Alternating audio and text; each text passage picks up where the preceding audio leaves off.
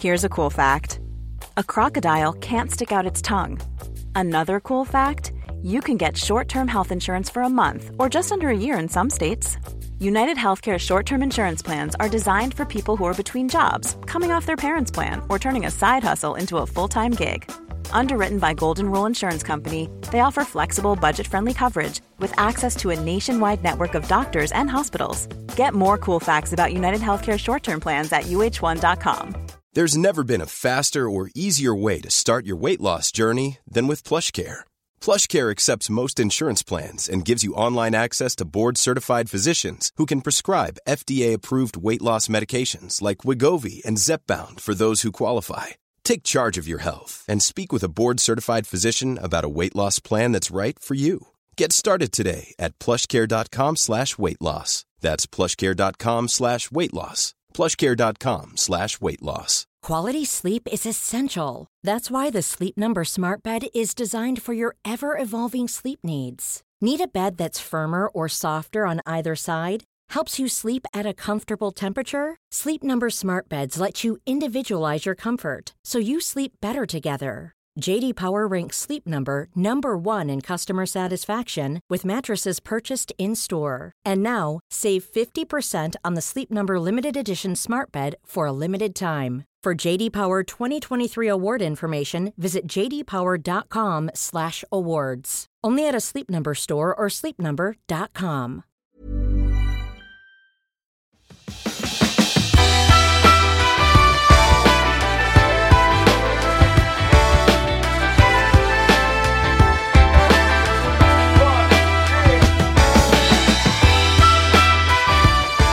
Hej och hjärtligt välkommen till avsnitt 200!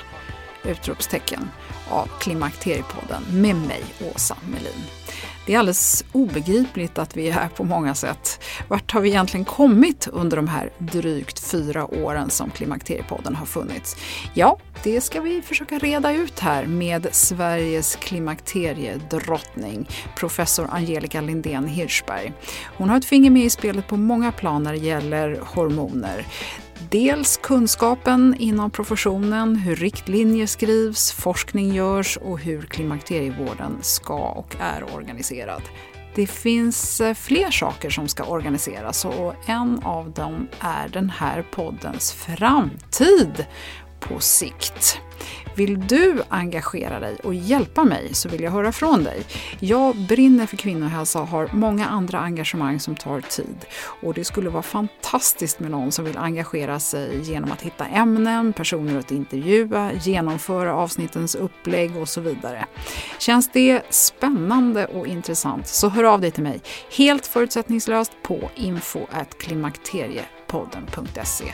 Och notera, dina bästa egenskaper är nyfikenhet och intresse för kvinnohälsa, inte kunskap om hormoner, teknik eller annat praktiskt, för det har jag koll på vid det här laget. Okej, nu ska du få lyssna på avsnitt 200. Och vet du, kanske är det just du som är Klimakteriepoddens två miljonte lyssnare. Två miljoner, hörde du? Coolt va? Ja, så välkommen!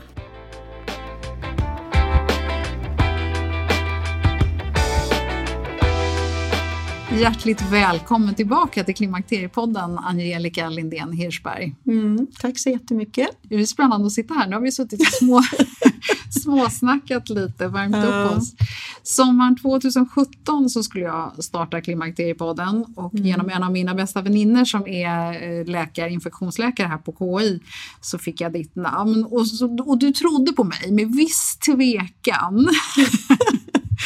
Eh, så, så fick jag till ett möte och jag kommer ihåg hur nervös jag var. Eh, jag kunde ju absolut ingenting om klimakteriet mer än att jag var i full eh, förklimakterium själv med svallande hormoner och blossande kinder. Jag var säkert också lite nervös, Ja, kan jag tänka mig. ja, men så kanske det Mm. var. Ja. För att det var relativt nytt för mig i alla fall med podd då. Ja. Mm. Ja, och sen dess har du gjort några avsnitt Ja. både med mig och med andra och Mm. sådär. Mm. Och du är väldigt medial generellt eh, och det är kanske ingen slump i och med att du har fingrarna med i spelet när det gäller klimakteriet både lite här och var. Mm. Mm. Eh, Jag är bara nyfiken på, har du en känsla av hur många gånger det där första avsnittet har lyssnats på? Nej, jag har ingen aning. Gissa, bara mellan tummen och pekfingret. Du sa ju någon siffra tidigare där att det var många totalt sett som hade lyssnat. Ja. Men första avsnittet är det över 35 000 ja. gånger som har lyssnats på. Så mm. det är ju mm. fantastiskt. Så ja, jag, jag tänker att vi kan utgå ifrån att vi eh, tack vare det har upplyst mm. åtminstone 35 000 kvinnor om... Eh, om det inte är någon som har lyssnat flera gånger på samma. Det kan man ha behövt göra, precis, för det var mycket information. Men mm. eh, du var ju också med, du har ju varit med tidigare, både avsnitt 1 och 4 och så 28 mm. och 62. Och så har du hjälpt mig med massor med andra kontakter, vilket har varit fantastiskt. Eh, för mm. du har ju också öppnat dörren genom din medverkan. Så att, ehm, ja, och sen har vi ju också stött på varandra i några andra sammanhang jag har fått agera någon form av patientrepresentant. Mm. Även om vi nu liksom inte är patienter tänker jag, för jag tänker att klimakteriet inte är en sjukdom, insisterar mm. jag på fortfarande mm. att säga. Men när man hamnar hos en läkare så är man ju patient mm. och då blir förhållandet så. Men berätta Angelica lite grann om vad du jobbar med, för alla har kanske inte hört de här avsnitten med dig tidigare. Nej, men jag jobbar ju med hormoner eh, inom gynekologi då. Eh, och dels är det klimakteriesymptom men eh, jag kan väl säga att det, det handlar om hormonella förändringar hos kvinnor i alla åldrar. Och både vanliga tillstånd men också väldigt, väldigt ovanliga tillstånd. Men gemensamma nämnaren, nämnaren är hormoner. Mm. Mm. Mm. Så det är väl det som jag är expert på. Då. Och så driver du en massa olika forskningsprojekt och så vidare. Vi ska komma mm. in på några av dem. Men först så, så tänker jag så här, fyra år efter vårt första möte. Eh, jag kommer mm. ihåg att en gång, det är nog ett par år sedan vid det här laget, så sa du att du var så glad för att vindarna blåste för klimakteriet. Mm. Hur känns det nu? Jo, men jag håller med om det, för jag tycker att eh, det har hänt ganska mycket Eh, under de här åren och, eh, och jag tror att din podd har gjort jättestor nytta. Eh, men det har uppmärksammats på olika sätt och, och generellt tycker jag det är väldigt, väldigt positivt. Det tycker jag. Mm, både från båda håll så att säga. Ja. ja. Jag vet att när jag pratar med Tord Nässén som ju är professor i Uppsala som du känner väl så blir han alltid lite irriterad över att han tycker att journalisterna inte vill föra ut de positiva budskapen när det gäller hormoner och klimakteriet och forskning och sådär. Hur, hur tänker du om det? Mm. Men det tycker jag nog att eh, journalister har gjort nu. Eh, det var ju när den här stora studien från Oxford kom hösten 2019. Man brukar kalla den för Lancet-studien som handlade om bröstcancerrisk. Eh, då kändes det som att vi backade tillbaka ja, 20 år igen och, och det kändes väldigt, väldigt fel. Eh, så att lite grann är det så, så fort det kommer en nyhet är det lätt att det svänger för kraftigt åt ändra hållet. Och det är självklart att, att eh, journalister vill uppmärksamma någon, någonting så att det låter väldigt nytt. Och antingen är det då kanske något att vara rädd för eller någonting väldigt positivt. Men ofta så blir, slår det lite för långt åt andra hållet. Då. Mm. Men annars generellt så tycker jag ju att, att eh, det har skrivits mycket positivt om klimakteriet och hormonbehandling, det tycker jag. Mm. Och, nu då så, en av de saker som har hänt också sen då du och jag träffades första gången var ju mm. att eh, Svensk förening för obstetrik och gynekologi, SFOG, ni har ju arbetat väldigt mycket med nya riktlinjer. Berätta hur, hur har det förändrats och eh, just den biten? Genomslaget bland gynekologer och Ja, alltså jag, jag, tror att vi började nog någonstans där 2017 att förbereda vårt arbete. Eh, och vi var en arbetsgrupp då med, jag kommer inte ihåg, ungefär åtta personer eller någonting sånt där. Eh, och vi började gå igenom litteraturen på ett ganska systematiskt sätt. Eh, och eh, tillsammans så blev vi väldigt insatta i vad har gjorts de senaste åren och, och vad är på gång.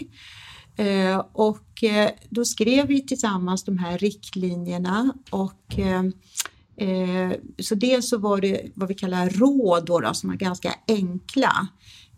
Och sen så finns det ett bakgrundsdokument som försöker visa på vad är så att säga eh, evidensen som vi brukar säga då, vad finns det för vetenskapligt stöd för de här råden och rekommendationerna? Och där kan man ju titta om man är särskilt intresserad av en fråga. Eh, och eh, vi har ju presenterat det här för gynekologer men har också försökt att föra ut det till allmänläkare. Eh, jag tror att de flesta gynekologer känner nog till de här riktlinjerna eh, och har i alla fall viss kunskap om dem. Men det har varit svårare att nå allmänläkare kan jag tycka. Och är det för att de inte är inne på SFOGs hemsida eller de läser inte sådana riktlinjer eller saknas? Jag vet inte, hur, hur, vad är svårigheten? Jag menar, jag som vanlig kvinna kan ju hitta de där eh, mm. riktlinjerna hur lätt som helst. Nej, men alltså, vi har ju helt enkelt försökt att eh, eh, hitta ett gemensamt forum. Vi har ju tagit kontakt med, med deras eh, ja, organisation så att säga och har ju velat ha gemensamma möten och, och diskussioner. Men vi har väl känt att de kanske haft andra prioriteringar helt enkelt. Mm. Mm. Och är det någonting, för jag tänker att om vi liksom pratar mer generellt om vården och kvinnan och klimakteriet så gynekologi är ju trots allt en specialitet som så att säga inte egentligen är ämnad för alla utan allmänläkarna och vårdcentralerna, öppenvården ska ju, husläkarna ska ju vara frontlinjen tänker mm. jag. Det, där mm. hamnar man ju ofta som kvinna. Mm. Nej, alltså som åtminstone jag ser på det idag så är det ju inte en profession som ska ta hand om det här med klimakterievård utan det är ju flera professioner och man pratar om olika vårdnivåer också. Och den första vårdnivån ska ju vara primärvården. Men vi vet ju också att vården ser väldigt olika ut i vårt land. Eh, och till exempel i storstäder och som Stockholm, där finns det ju ganska många gynekologer. Och då är det naturligt att eh, gynekologen blir den första vårdkontakten. Men till exempel i norra delen av Sverige, där finns det väldigt få gynekologer tyvärr. Mm. Eh, och då, ju, då har ju allmänläkare en jätteviktig roll när det gäller första kontakten. Sen så diskuterar mer och mer nu att det är ju inte bara doktorer eh, som har ett ansvar i detta utan även andra professioner, till exempel barnmorskor eh, och kanske också distriktssköterskor som kan vara, ha en jätteviktig uppgift för det här med rådgivningen. Eh, för att tyvärr är det så på ett mottagningsbesök så kanske man inte har så mycket tid för att lyssna och diskutera symptomen och, och eh, ge den här allmänna rådgivningen som är ju faktiskt det viktigaste och som ska vara nummer ett. Mm. Eh, och, och, då blir det kanske lite förenklat och, och man skriver ett recept och, och, och, patienten känner sig ändå inte riktigt övertygad och, eh, har man många frågetecken och osäkerhet och sådär. Så att eh, jag tycker att vi måste tänka mycket, mycket mer tvärprofessionellt helt enkelt. Mm. Mm. Och den här kunskapsnivån, hur, hur, hur är det med den då? Ja, jag tror att den varierar enormt mycket. Eh, så att, eh, ja, jag vet inte om jag ska prata om detaljer, men om vi tar bara min egen profession då, eh, gynekologer, så är det ju så att eh, det är ju vi lite äldre, inklusive jag själv då, som har, eh, som har bra kunskap om det här. För att eh, eh, vi var med på den tiden när det var väldigt vanligt med eh, hormonbehandling. Och det förskrevs väldigt mycket. Sen så efter en stor amerikansk studie då så ändrades ju det och då kan vi säga att nu pratar vi slutet på 1900-talet och så början på 2000-talet. Det var då den här eh, ja. studien presenterades, ja. 2002. Ja, exakt. Eh, och det förändrade ju synen på den här behandlingen och eh, förskrivning och användning liksom minskade drastiskt. Då, då. Och det gjorde ju att yngre generationer gynekologer har ju inte haft den här erfarenheten och har inte så att säga behövt lära sig det. Eh, så det är ju några förlorade år där och eh, generationer. Eh, så att det krävs ju mer kunskap inom min egen profession och om, om man tar andra läkarprofessioner så tror jag att det ser väldigt olika ut i landet också. Att eh, i de områden där det inte finns så många gynekologer så, så tror jag säkert att eh, allmänläkare eh, har ett större ansvar och jag har ju träffat eh, många allmänläkare som är jätteduktiga och har jättemycket kunskap. Eh, men på andra ställen så är det inte så.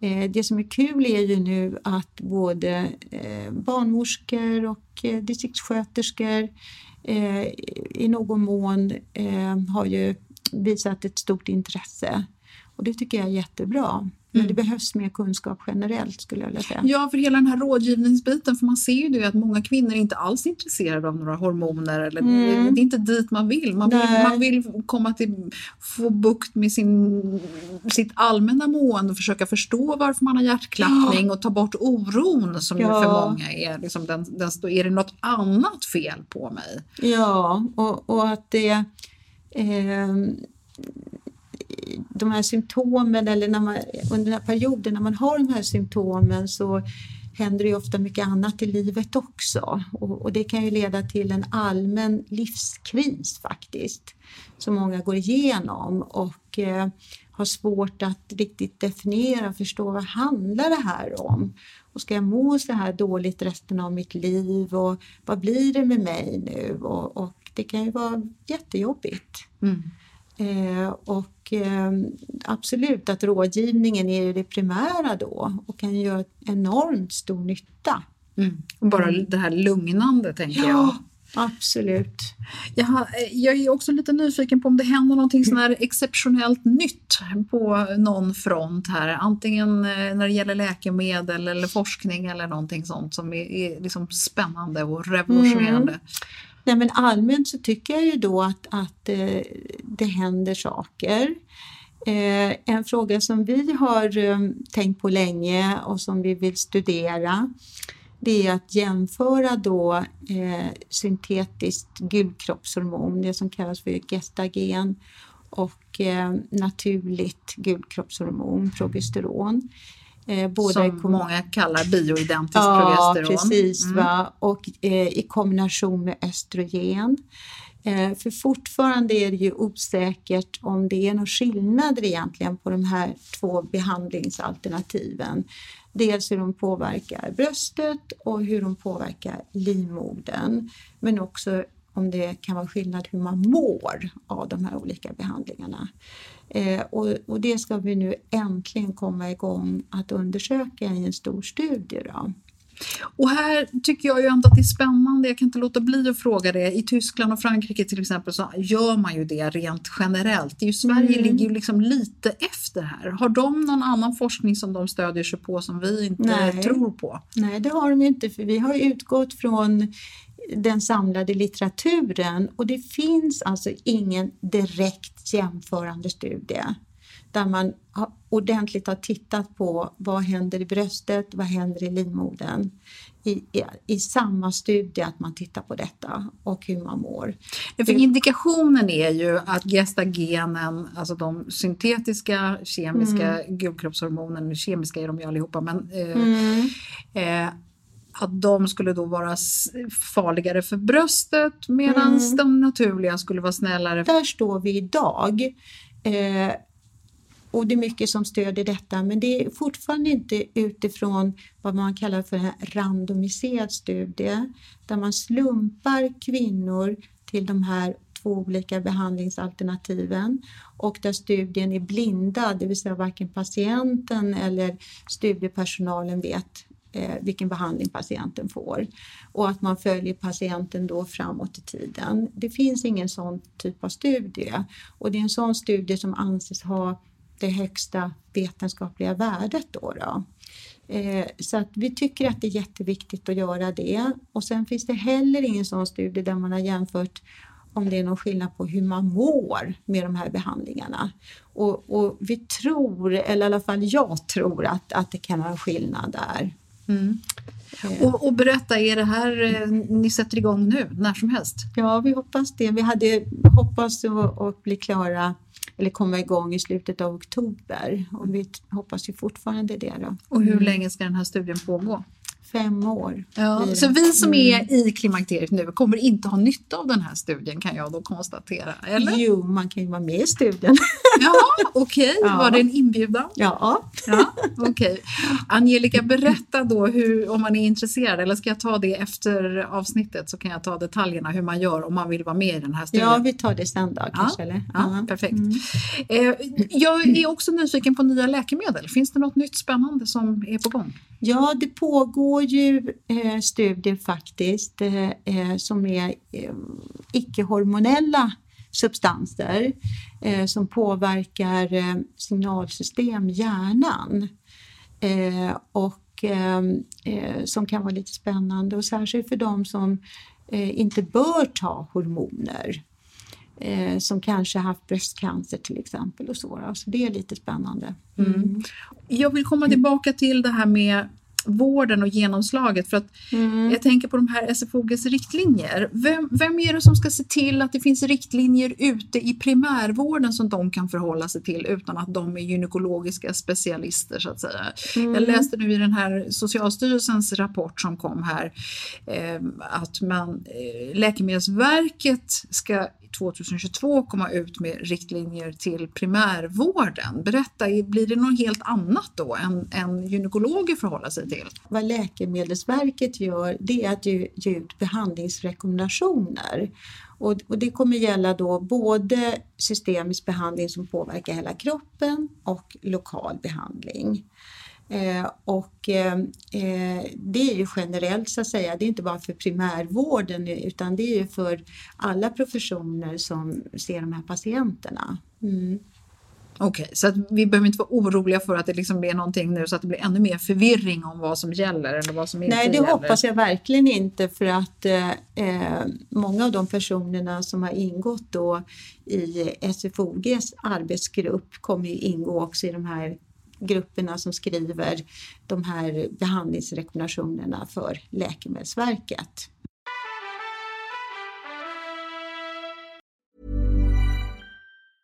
You should celebrate yourself every day, but some days you should celebrate with jewelry. Whether you want to commemorate an unforgettable moment or just bring some added sparkle to your collection, Blue Nile can offer you expert guidance and a wide assortment of jewelry of the highest quality at the best price. Go to Bluenile.com today and experience the ease and convenience of shopping Blue Nile, the original online jeweler since 1999. That's Bluenile.com. Bluenile.com. Hey, it's Paige DeSorbo from Giggly Squad. High quality fashion without the price tag? Say hello to Quince.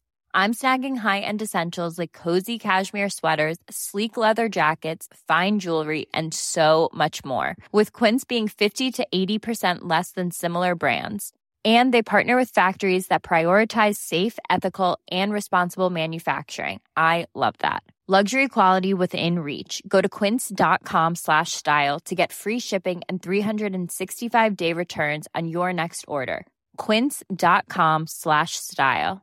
A lot can happen in three years, like a chatbot may be your new best friend. But what won't change? Needing health insurance. United Healthcare Tri Term Medical Plans, underwritten by Golden Rule Insurance Company, offer flexible, budget friendly coverage that lasts nearly three years in some states. Learn more at uh1.com. Det är härligt att klimakteriets tabu äntligen är på väg bort. Vill man försöka klara sig utan hormonbehandling så finns nu många nya kosttillskott som lovar bland annat hormonell balans och som ska stötta brister.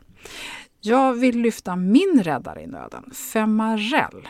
Det har inte bara varit min utan många andra kvinnors räddning i över 20 år. Och med lång tid på marknaden, med nöjda användare, dessutom med 20 forskningsstudier så vågar jag säga att det kan vara en god idé att prova femarell. Femarel finns på apoteken och i hälsokostbutiker. Tack Femarel som varit min samarbetspartner i många år.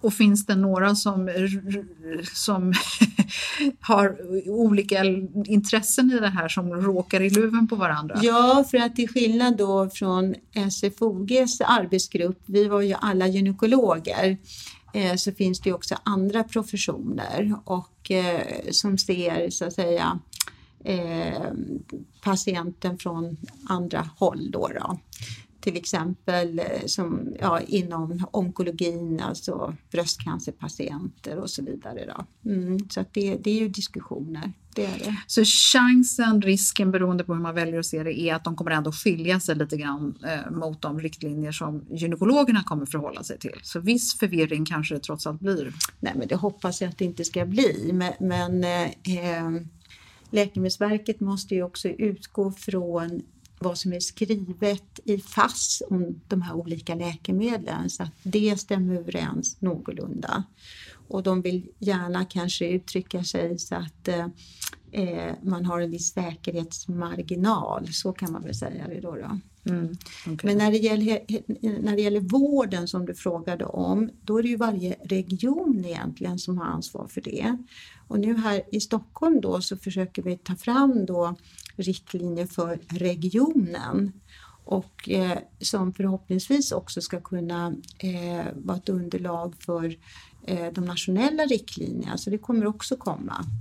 Ja, för det vore ju fantastiskt mm. om alla tänker likadant. För att det, ja. just idag så, så är det ju så väldigt, väldigt olika kunskapsnivå. Dels på mm. den man möter som kvinna mm. och den som ger en behandlingsalternativ. Det, det, det, finns liksom inte den här, det som man själv kan läsa på om känns inte som det är den verkligheten man ställs inför när man pratar med professionen alla gånger. Nej. Jag tror att det är väldigt frustrerande mm. när man själv känner sig påläst och man nästan blir överkörd i de här eh, i ett, i ett möte med, med en läkare. Mm. Ja, det låter ju tråkigt om, om det är så men, men Eh, Eh, det kan säkert eh, variera. Det, mm så är det säkert. Mm. Mm.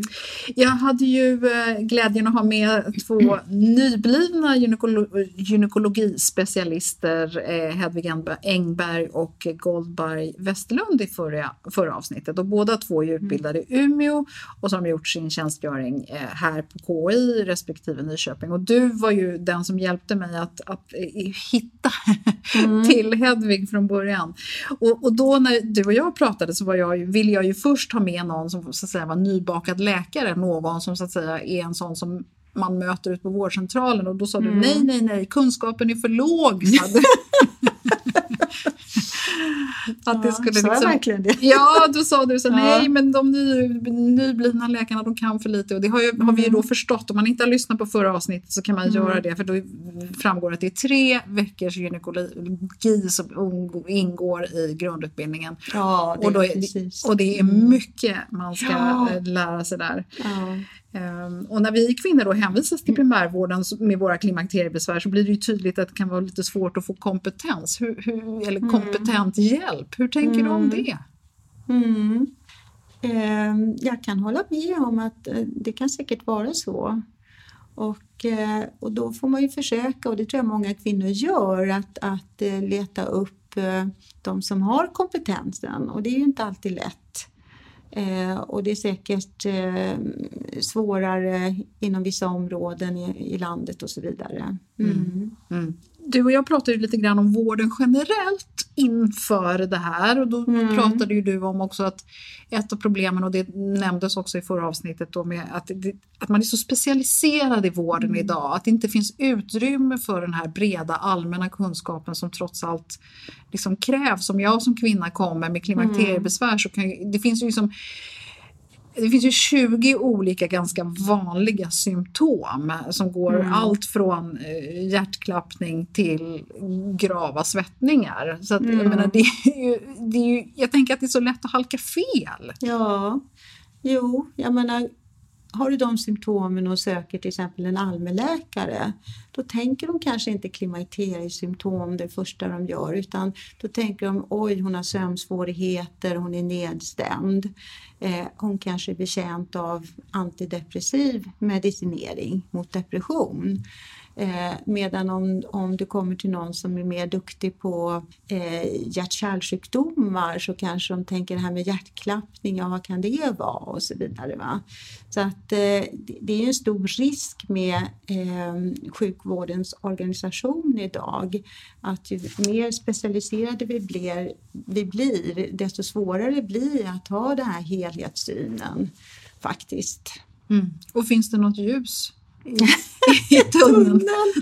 Eh, just när det gäller klimakterievård så tycker jag ändå att det gör det för att eh, vi är nog på det klara med, vi som jobbar med det här, att det, det är viktigt att eh, se det tvärprofessionellt och att omhändertagandet bör ske i samverkan med olika professioner. Och att till exempel rådgivning, det kan göras av barnmorskor, distriktssköterskor och andra professioner. Eh, medan allmänläkare, gynekologer är duktiga på det här med, med att eh, ta ställning till då hormonbehandling förhoppningsvis. Sjukgymnaster kan också vara viktiga för kanske underlivs och bäckenbottensymptom och så vidare. Att eh, man ser på problematiken lite mer tvärt professionellt och att man kan samverka i det. Det, det hade varit det bästa tror jag. Mm. Mm. Och där tänker jag ju att då hade ju öppenvården, husläkaren, vårdcentralen varit ypperlig för där sitter mm. de på samma ställe. Ja, mm. du behöver det här och du behöver det där och du behöver det där. Jag går och kollar med min kollega så får du träffa henne. Ja, nu har hon fem minuter över, kila in där. Mm. Eller, ja, men alltså, det känns som att det borde vara så himla enkelt och så komplicerar vi det så mycket. Ja, håller med. Håller med. Men det, det är nog mycket sjukvårdens organisation som sätter lite käppar i hjulet, tyvärr. Mm. Och där finns det inte något ljus? Jo, jag hoppas det. Eh, I alla fall när det gäller klimakterievård så hoppas jag det. För det är det vi jobbar för i Region Stockholm. Mm. Ja.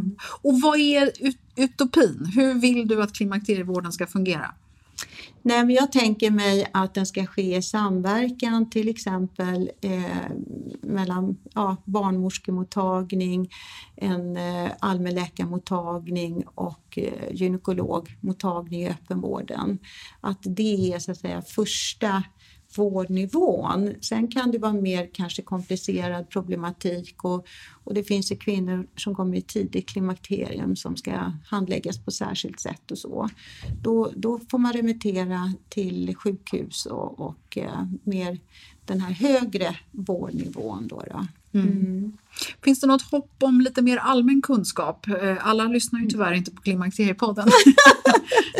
mm. Nej, men jag tänker på, jag har pratat med dig för länge sedan så, så sa jag att jag skulle vilja att man bara liksom kunde sticka en broschyr i handen på varje mm. kvinna som kommer på mammografi, som kommer på eh, sin cellprovmottagning mm. eller skicka hem en broschyr om klimakteriet till alla kvinnor som fyller 45 så att man liksom har den där. Jag kommer så väl ihåg att man hade en sån där liksom, eh, som man fick jag kommer inte ihåg hur gammal man var, kanske 11-12 år när jag var ung, som handlade om mens ja, och vad som hände ja. i kroppen. Det var en ganska ja. enkel broschyr och så låg det med någon binda och, och det förklarades hur det funkar och vad som kommer hända nu. Så, vilket mm. ju var mm. fantastiskt, för den där mm. kunde man ha då och liksom slå upp i under några mm. år. Finns det mm. hopp om någon sån liksom lite mer allmän kunskapsbank? Jo, det, det, det låter ju inte omöjligt tycker jag. Och eh, det är någonting som någon som du skulle kunna initiera ja. faktiskt. Ja, mm. ja, Men det gäller ju att alla så att säga vill skicka ut den här. Den skulle ju liksom mm. komma ut i hela landet mm. tänker jag till alla eller att det skulle finnas en, liksom en bra distributionsidé mm. bakom. Men det, det tror jag inte är omöjligt. Nej, vad bra. Faktiskt. Ni som mm. lyssnar här nu, eh, hör av er till mig om ni vill hjälpa till med det projektet. Mm. Du, eh, vi är ju många som är lite nervösa för att ni, det äldre gardet, håller då, som vi nämnde tidigare, håller på att försvinna här. Ni, ni har ju mm. otroligt mycket kunskap kring hormonbehandling sedan tidigare och under tiden och, och efter och sådär. Mm. Eh, Jag tänker så att det finns också en hormonskepsis i, i samhället idag. Det är ju fortfarande lika få kvinnor som faktiskt tar hormonbehandling idag som för tio år sedan. Mm. Om man tittar på systemisk, det vill säga det som påverkar mm. hela kroppen, inte bara lokalt östrogen. Då. Ja. Och det är ändå bara klassat som medelpotenta hormoner, MHT, menopausal mm. hormonterapi, mm. jämfört med till exempel p-piller som då faktiskt klassas som, som Mm. mer potenta, ja, vilket till och med barnmorskor får skriva ut. Eller till mm. och med mm. ska jag inte säga, utan som ja. barnmorskor skriver ut också. Mm. Eh, det känns så konstigt för mig. Att, att mm. inte, har det inte blåst mer positiva vindar för hormonbehandling? Mm. Var sitter eh, bromsen? nej men det är ju många vindar som blåser i, i vårt samhälle. Och, eh, men, men, för det första, av någon anledning, det här med könshormoner är laddat. Eh, och, eh, och det är därför som jag tror att det kan svänga väldigt kraftigt i massmedia om det kommer någon nyhet. Eh, och är det någon nyhet då som låter skrämmande, då tar man gärna det till sig. Eh, och till exempel östrogen är ju väldigt förknippat med bröstcancer fast vi faktiskt inte har bevis för att östrogen enbart ökar risken för bröstcancer. Det, det är fortfarande osäkert. Eh, men eh, det blir väldigt laddat och, och, blir man rädd då är det ju lätt att, att det spiller över generellt på hormoner, tänker jag. För vi vet ju då att eh, eh när det här med östrogenbehandling minskade drastiskt då i början av 2000-talet då, då var det också många unga kvinnor som slutade med p-piller och, och eh, det blev en våg av det här med eh, hormonskepticism kan man säga. Så där kan man ju misstänka att kanske mammornas rädsla spillde över på deras döttrar. Eh, och, eh, och, och, just i Norden, eller i alla fall i vårt land, eh, så vet vi också att eh, det här med det som betraktas som naturligt är, är väldigt viktigt. Eh, och att vi vill vara hälsosamma och, och, det är jättestor skillnad på synen på hormoner bara mellan Sverige och Danmark av någon anledning. Eh, men här i Sverige, vi vill vara eh, hälsosamma och naturliga. Och eh, eh, jag tror att det, det till viss del också spelar roll för det här med skepticismen mot hormoner. Mm. Så det är inte bara läkarnas fel utan du menar att det är kvinnorna lika mycket? Ja, det är hela samhället mm. av någon anledning. Mm. Jag tycker det är spännande för en halv miljon svenskar, om inte mer, tar ju sköldkörtelhormon dagligen. Mm. och det verkar ju inte vara något, om man går till mm. doktorn och säger att man har låg sköldkörtelaktivitet eh, ja. så tar man det utan att blinka. Är inte ja. det konstigt? Jo, det, det, är en relevant jämförelse. Men där är det nog mycket att man hoppas på att eh, man vill ha en lite quick fix för att kunna gå ner i vikt. Tror jag. Mm. Man tror att man går ner, eller att det är lättare att hålla vikten med sköldkörtelhormon. Mm. Mm. Men det är det ju med östrogen också. Ja, mm, det är det. Men man kan tro att det är tvärtom. Det är ja. många som tror att det är tvärtom. Ja, men det är det ju inte. Det är det inte. Mm. Du, jag är nyfiken också på um, det här med pendeln då. Om, vi, mm. om vi kommer in i det. Var, var, var hamnar vi nu? Vart, vart är vi på väg med ja, den här hormonskepsismen jätte, eller inte? Jättebra fråga för att eh, enligt min bedömning är det ju fortfarande en underbehandling av hormoner. Eh, och tar vi det här med behandling av klimakteriesymptom så vet vi att 30 procent av alla kvinnor har så pass uttalade symptom att de vill ha hjälp. Eh, och fortfarande är det 5-6 procent eh, som får den här behandlingen så att jag tror att fortfarande är en underbehandling. Men vi ska inte gå tillbaka där vi var i slutet av 90-talet heller. Men jag tycker nog att eh, det fortfarande finns en överdriven rädsla. Eh, Berätta bara för den som inte vet hur det var på 90-talet. Hur, hur många tog horm systemisk ja, hormonbehandling då? I, I storstäder var det ungefär hälften, 50 procent av alla kvinnor. Eh, och då kan man säga att då var det en överbehandling. Och, eh, och då rekommenderade man ju den här behandlingen till alla kvinnor nästan. eh, i den här åldersgruppen och att man skulle behandla sig så länge som möjligt. Men på den tiden var det ju också så att man hade sin gynekolog. Man gick mm. till sin mm. gynekolog och den hade man gått hos sen man födde barn. Det var, liksom, mm. det var ju en annan era överhuvudtaget tänker jag. Vården såg annorlunda ut ja. ja. Det var en, en helt annan sjukvård då. Mm. Och det säger man ju lite idag, eh, de som tittar ner på gynekologerna säger ja mm. men gynekologerna de är så hormonglada medan eh, det tycker mm. vi inte är så bra säger då vissa specialister står liksom inom mm. andra gebit. Mm. Nej, eh, det finns ju självklart olika aspekter på det men vi har ju kommit från det här att man ska behandla sig livet ut när det gäller de här systemiska eh, behandlingarna som påverkar hela kroppen. Utan det ska vara symptombehandling och i de flesta fallen så kanske det är det upp till fem år, någonting sånt. Då, då. Vi ska inte ha någon absolut eh, behandlingsgräns men någonstans där och då vet vi ju att eh, är man i övrigt frisk eh, så vet vi att nyttan överstiger ju riskerna. Mm. Att få den här behandlingen under en begränsad period. För att om vi vänder på det, om man inte får behandling, då, då vet vi ju att eh, eh symptomen kan påverka livskvaliteten på ett påtagligt sätt och också eh, ja, det, det, påverkar hela eh, ens dagliga liv och hur man presterar på jobbet och hur man är hemma och, och socialt och så vidare. Eh, och dessutom vet vi att symptomen i sig hänger ihop med ökad risk för hjärt-kärlsjukdom och till exempel diabetes. Eh, så att symptomen är ju vad ska man säga, en indikation på att kroppen inte mår riktigt bra. Mm. Mm. Är ju demensfrågan väldigt intressant mm. också. Vad, ja. vad, säger ni där? Ja, eh, eh, det är ju ganska komplexa hormonella samband och eh, vad vi vet är ju att om man har brist på hormoner och, och framförallt då tidigt i tidig ålder, alltså före normal klimakterieålder, då vet vi att östrogenbrist ökar eh, det här med demens eh, på ett påtagligt sätt och vi vet samtidigt att östrogenbehandling motverkar det då.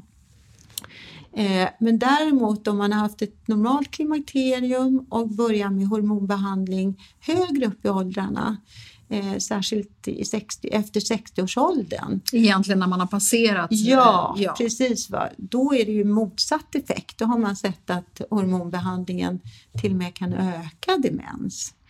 Eh, så att det här är ju det är komplexa förhållanden men, men å andra sidan vi rekommenderar ju inte att man ska påbörja den här behandlingen efter 60-årsåldern utan egentligen så nära anslutning till menopaus som möjligt. Mm. För då har man störst nytta av den. Det, där tycker jag att det är lite problematiskt för det är väldigt lätt när man läser eh, olika forum och man läser även era riktlinjer och så vidare och man läser lite generellt och slarvigt så kan man mm. lätt få känslan av att liksom, menopaus är synonymt med att det är då behandlingen ska sättas in. Mm. Medan vad ni egentligen förespråkar är ju att man ska sätta in behandlingen när man har, när man har symptomen. Mm, och så kan börja så... långt tidigare, eller hur? Precis, ja, precis. Alltså, herregud, mm. mina symptom var ju, jag hade ju fantastiskt fin regelbunden 28 dagars mens länge efter ja. mina symptom satte fart. Ja, absolut är det ju så. Varför vi kanske säger så, det är ju för att den här jättestora amerikanska studien då som vi hela tiden återkommer till, den som kallas för VHI-studien, eh, där var det ju så att man nyinsatte ju hormonbehandling ända upp till 79-årsåldern på mm. kvinnor mm. med medelpotenta hormoner. Och eh, idag kan vi säga att det var helt galet. Det var ju ingen symptombehandling utan man trodde ju då att det här skulle vara en förebyggande behandling. Och, och För framförallt hjärta-kärl? Ja, precis. Va? Men, men då såg man ju snarare då att om man hade satt in behandlingen eh, ja, inom tio år efter menopaus, då såg man ju positiva effekter på hjärta-kärl. Men satte man in behandlingen tio år efter menopaus, då fick man ju de här negativa effekterna. Nej, men för att jag, jag, jag, tycker att man möts ibland av kvinnor som säger att de går till en läkare som säger nej men du kan inte vara i klimakteriet, du är bara 47. Mm. Alltså, men det är ju rena rama eh, falsarier. Ja, absolut. För att det jag brukar förespråka då det är ju det att klimakteriet börjar inte i och med menopaus. Utan det har ju börjat kanske upp till fem år tidigare att man har symptom. Eh, och, eh, så det, det är viktigt att förstå och jag håller helt med dig om att, att ofta är det ju symptomen kanske mer påtagliga just åren innan och att man kan behöva behandling då. Sen är det jätteviktigt att de som upplever symptom och är yngre, att man tar det på allvar. För att det förekommer ju tillstånd att man kan ha tidigt klimakterium. Och har, har man det, då ska man ju eh, handläggas på ett särskilt sätt. Och nu och, pratar vi om man får symptomen redan innan 40? Ja, eller egentligen innan 45. Ja, okej, okay, så pass. Ja. Mm. Mm. Eh, och, eh, så det är jätteviktigt att inte nonchalera det utan ta det på allvar. Eh, och är man osäker hur man fastställer det då får man så att säga, remittera patienten. För att man kan komma i tidig klimakterium vid 30 och till och med ännu yngre åldrar. Eh, och då är det jätteviktigt att man får hormonbehandling för att motverka risk för till exempel benskörhet, hjärt-kärlsjukdom och demens. För det är helt enkelt för lång tid under livet man går utan mm. för att kroppen ska klara av att kompensera för det. Mm, mm. Precis. Jag tänker en annan fråga som jag ibland möts av och det är ju det här att i riktlinjerna så pratar man väldigt mycket om de här liksom svettningarna och vallningarna och sömnstörningarna. Man pratar mm. inte så mycket om de andra, de kognitiva besvären som man, eh, många kvinnor faktiskt tycker är mycket värre. Man tycker att man kan stå ut med lite svettningar mm. och vallningar emellanåt. Men att det inte är lika självklart att man då är ämne för hormonbehandling om man har bara, säga nu med krokar i luften, mm. de symptomen. Hur tänker du mm. där? Jo, eh, det är ju för att eh, vi har inte lika mycket vetenskapligt stöd för att eh, hormonbehandling hjälper. Men vi vet att det här med kognitiva besvär är vanligt i samband med klimakteriet. Och det är också lite intressant att man har sett att den försämringen börjar också före menopaus, alltså sista mensen. Kan börja ett par år före men sen att det också kan stabilisera sig. Så att det är inte så att, att, eh, att det liksom försämras successivt hela tiden utan det kan vara under en övergående period när man känner att man har svårare att koncentrera sig eh, och eh, man har minnesstörning. Sen kan det vara lite svårt att veta, är det då direkta effekter av östrogenbristen eller är det mera sekundärt till att man kanske sover sämre? Och inte lika pigg och alert av den anledningen. Så det är inte så lätt att göra bra studier på detta heller.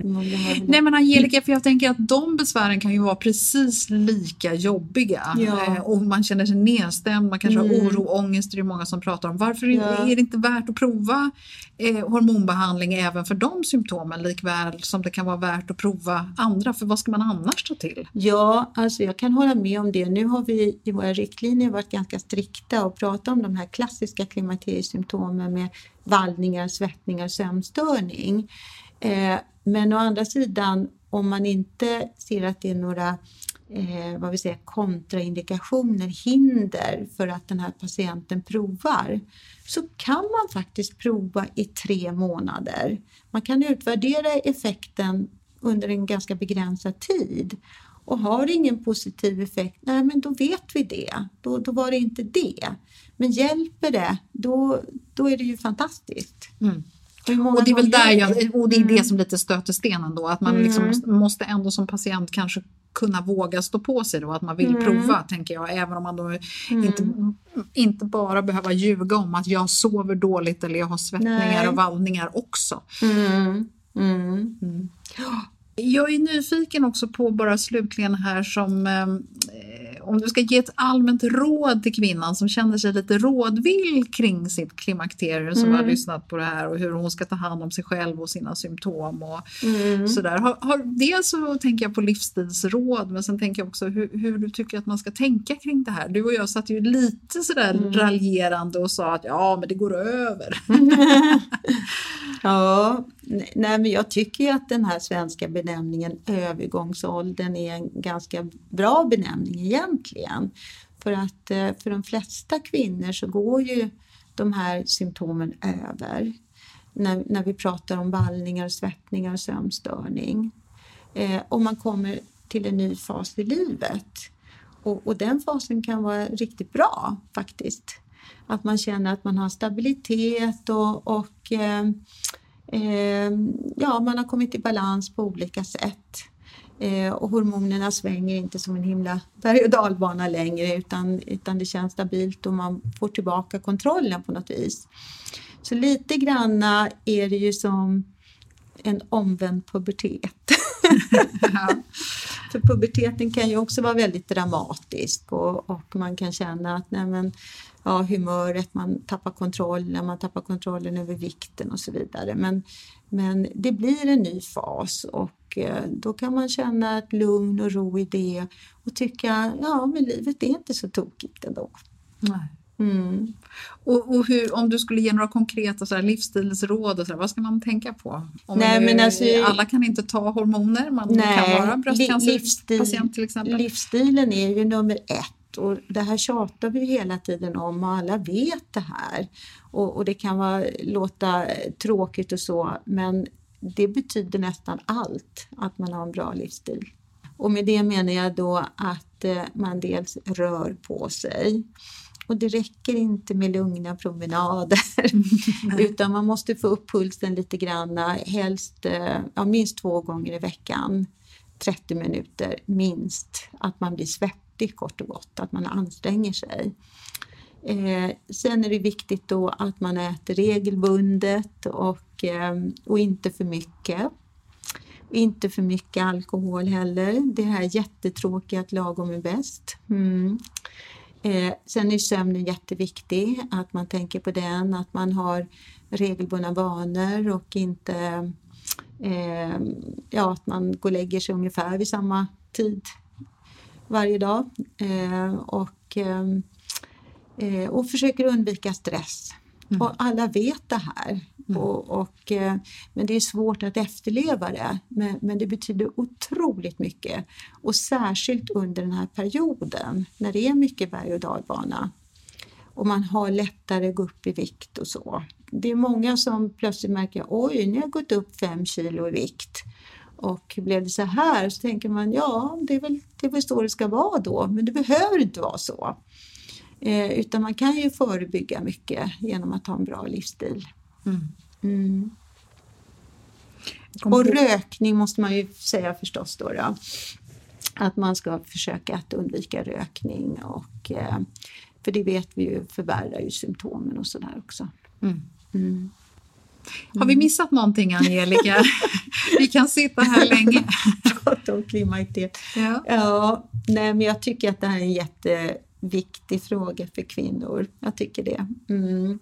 Och man ska inte skämmas för att man har symptomen utan eh, det är ju normalfysiologiskt men, men mycket av det som är normalfysiologiskt kan ju ändå göra att, att man mår väldigt dåligt under en period och eh, då är det viktigt att söka för de symptomen så att man förhoppningsvis får den hjälp man behöver. Mm. Och då får man kanske stå på sig och man kanske får gå till både en och två olika instanser innan man får hjälp som funkar. Mm. I värsta fall. Förhoppningsvis inte, men, men det kan vara så. Mm.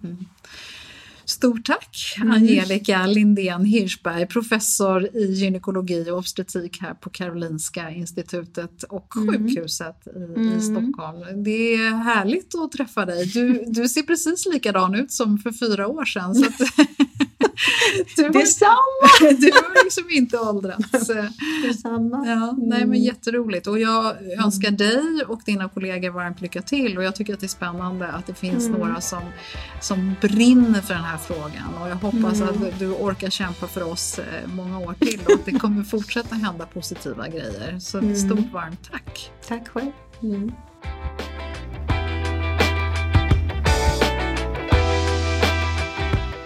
Ja, politik, ekonomi, tidsbrist, kunskapsglapp och administration som står i vägen. Det känns som det hade kunnat gå att genomföra det mesta med stor besparing på både mänskliga och samhällsekonomiska plan. Vill du läsa mer om och kanske vara med i den här studien Angelica talar om i avsnittet så har jag gjort ett inlägg på Klimakteriepoddens Facebook-sida. Där finns alla detaljer och hur man kommer i kontakt med rätt personer på Karolinska institutet. Läkemedlet som nämns i avsnittet med DHEA det heter Intrarosa om du vill läsa på om det. Det är alltså ett lokalt östrogen som inte bara innehåller östrogen.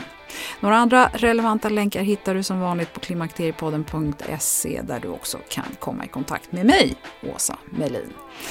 I nästa avsnitt så ska vi tala mer om hur man kan få hjälp med sina klimakteriebesvär när man helt saknar sina kvinnliga könshormoner. Och här har vi en stor grupp kvinnor som har eller har haft bröstcancer som verkligen förtjänar extra uppmärksamhet. Inte bara för att det är oktober. Stort tack för att du har lyssnat och välkommen snart igen. Hej då!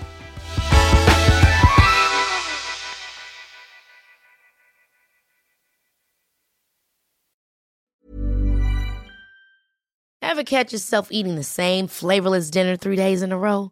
Dreaming of something better? Well, HelloFresh is your guilt-free dream come true, baby. It's me, Kiki Palmer. Let's wake up those taste buds with hot, juicy pecan-crusted chicken or garlic butter shrimp scampi. Mm. Hello Fresh. Stop dreaming of all the delicious possibilities and dig in at HelloFresh.com. Let's get this dinner party started. Hey, it's Paige DeSorbo from Giggly Squad. High quality fashion without the price tag. Say hello to Quince. I'm snagging high-end essentials like cozy cashmere sweaters, sleek leather jackets, fine jewelry, and so much more. With Quince being 50 to 80% less than similar brands. And they partner with factories that prioritize safe, ethical, and responsible manufacturing. I love that. Luxury quality within reach. Go to quince.com slash style to get free shipping and 365 day returns on your next order. Quince.com slash style.